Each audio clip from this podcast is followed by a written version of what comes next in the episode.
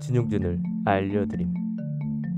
진용진님의 본명은 진용진이며 활동명도 본명 그대로인 진용진을 사용하고 있어요. 유년 시절 진용진님은 조용한 성격이었기에 반 친구들과 어울려 지내지 못하고 늘 외롭게 지냈는데 집에서조차도 혼자 시간을 보내야 하는 날이 많아서 혼자 놀이를 만들거나 혼자 상황극을 하기도 하고 혼자 부엌에 가서 세숫대야에 물을 받아서 물장구 치면서 놀기, 숨 참고 부엌 화장실까지 찍고 오기 등 놀이를 만들어서 시간을 때웠다고 해요. 진용진님은 하다 하다가 물건에 이름을 지어주고 가상의 친구를 만들어서 그 친구와 대화를 나누었었는데 언제는 한번 밥 먹다가 입가에 묻은 밥풀에게까지 이름을 지어줘서 밥풀과 대화를 나누었다고 전해져요. 그때 트라우마인지 성인이 된 지금도 혼잣말을 많이 한다고 해요. 그 이후에 진용진님은 고등학교 가서도 학교도 잘 안 가고 게임만 하는 질풍노도의 시기를 보내다가 학교를 졸업하고 군대를 다녀온 후 도미노 피자와 같은 식당에서 배달원으로 일했는데 워낙 배달 실력이 뛰어나다 보니 해당 지역 업계에서는 명성이 자자했고 여러 가게들이 진용진님을 스카우트하려고 했었다고 해요. 와 어느 정도로 배달 실력이 뛰어나면 이곳저곳에서 스카우트 제의가 오는 거죠? 진짜 대박이네요. 랩에 꽤나 진심이었던 진용진님은 고등학교 3학년 여름방학 때 래퍼 소울컴퍼니의 노래인 천국에서 그림자는 진다를 듣고 랩 작사를 시작하였고 그 이후로 래퍼라는 꿈을 가지고 시간 날 때마다 아무 생각 없이 랩하면서 놀았다고 해요. 실제로 진용진님은 과거부터 래퍼를 꿈꾸면서 mixtape를 만들어서 유튜브에 음악을 업로드하거나 멜론의 정규 음원을 발매하기도 하였는데요. 그 정규 음원 같은 경우에 별다른 반응이 없어서 당시 음원 수익이 487원이었다고 해요. 현재는 유튜버로서 영상 기획 및 제작자로서 활동하면서 래퍼 활동을 중단하였으나 현재까지 총 15곡 정도 되는 곡을 불렀어요. 진용진님은 배달 일도 하고 웹 디자이너가 되기 위해 웹 관련 학원을 다니면서 IT 업계로 뛰어들었지만 가는 회사마다 망하게 되었고 당시 성행했던 유튜브 활동을 해보자는 생각에 유튜브, 네이버, 구글에 담겨있는 정보들을 보면서 편집을 독학하여 유튜브 편집자 활동과 음악 활동을 병행하였다고 해요. 하지만 그 와중에 모종의 이유로 사기를 당해 빚이 생기게 되어 삶에 큰 위기가 와서 유튜브와 랩을 내려놓고 공장을 가려고 했으나 유튜브 수익과 편집자로서 수익을 벌면 괜찮겠다고 생각해서 유튜브를 끝까지 포기하지 않았다고 해요. 그렇게 유튜브 편집자를 하던 진용진님은 어느 날 우연히 놀러가서 당시 꽤나 인지도가 있었던 유튜버 최용철님을 만나게 되었고 친해지게 되어 그때 최용철님의 편집자 활동을 하게 되었어요. 지금은 편집자를 그만둔 상태이지만 현재까지도 그 인연을 이어오고 있다고 해요. 유튜브 전문 편집자로서 금전적으로나 체력적으로나 만족하며 하루하루를 살고 있었는데 어느 날 문득 내가 해도 이것보단 더 잘했고 잘할 수 있을 것 같은데 라는 생각이 들게 되어 진용진이라는 이름의 자신이 채널을 만들어 유튜버로서 활동하기 시작하였다고 해요. 자신이 음악 작업물을 올리거나 자신의 일상 영상을 올리며 유튜브 활동을 시작한 진용진님은 브이로그부터 실험 컨텐츠, 리뷰 컨텐츠, 먹방, 팬들과 놀아주기 등 수많은 컨텐츠를 도전하던 중 많은 사람들이 궁금해하지만 알아보기 귀찮거나 알아보기 힘든 궁금증을 해결해주는 컨텐츠인 그것을 알려드림이라는 새로운 컨텐츠를 시작하며 도를 아십니까를 잠입 취재해봤습니다. 호스트바에 알바로 들어가봤습니다. 1층에 허름한 PC방에 들어가봤습니다 등 많은 사람들이 가려운 부분을 긁어주는 획기적인 아이디어로 영상당 평균 조회수가 구독자 수를 훌쩍 뛰어넘겨 버리고 하루에 구독자 1만 명씩 오르는 등 채널이 확 뜨게 되었어요. 이 컨텐츠는 2년이 지난 현재에도 주력 컨텐츠로 진행되고 있으며 현재 구독자 220만 명이 될 수 있게끔 만들어준 원동력이 되었어요. 그것을 알려드림이라는 컨텐츠 자체가 어디에 잠입하여 여러 정보들을 캐내어 사람들에게 알려주는 컨텐츠이기에 그 정보에 건달이 연루되어 있을 수 있어서 굉장히 위험한 컨텐츠라고 해요. 그래서 진용진님은 한창 그것을 알려드림으로 잘 나갈 때 일 때문에 밖에 나갔다가 집에 돌아오면 컴퓨터 앞에 햄버거가 있거나 옷장을 뒤진 흔적이 있는 등 정체 모를 다른 사람이 왔다 간 흔적이 있었다고 해요. 아니 진짜 그런 흔적들이 있으면 진짜 저는 집에서 바로 도망 나왔을 것 같네요.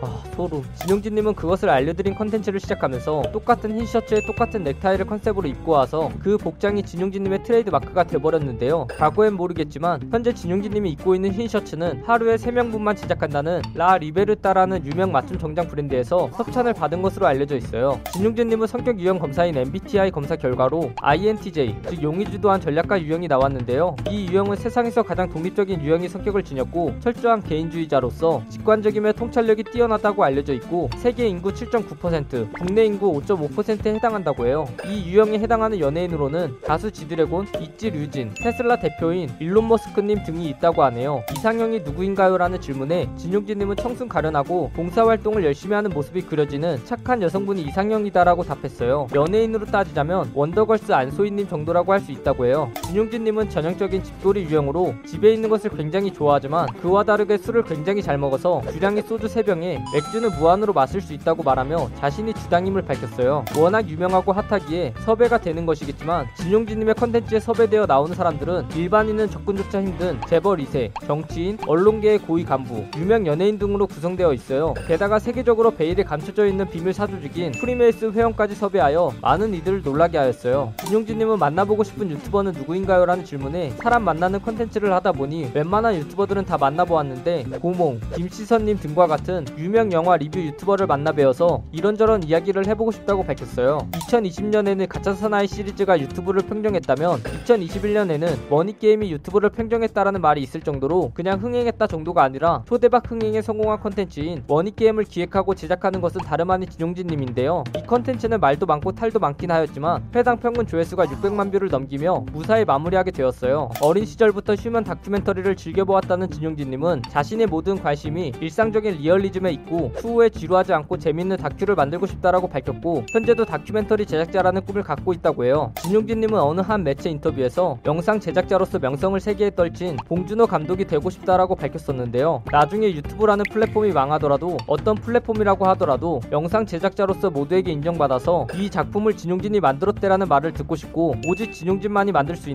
는 다른 사람은 따라할래야 할 수 없는 영상을 만드는 영상 제작자가 되고 싶다고 밝혔어요. 이 영상 내용은 모두 인터넷에 기반한 자료들을 정리하여 만든 것이라 사실과 조금은 다른 내용이 있을 수 있어 그 점 양해 부탁드리겠습니다. 잘못된 내용이나 TMI 내용에 대하여 추가하실 내용이 있다면 댓글을 달아주시면 감사하겠습니다. 영상이 재밌었다면 구독과 좋아요 꾹 눌러주시고 오늘도 포비 하나로 되시길 바라겠습니다.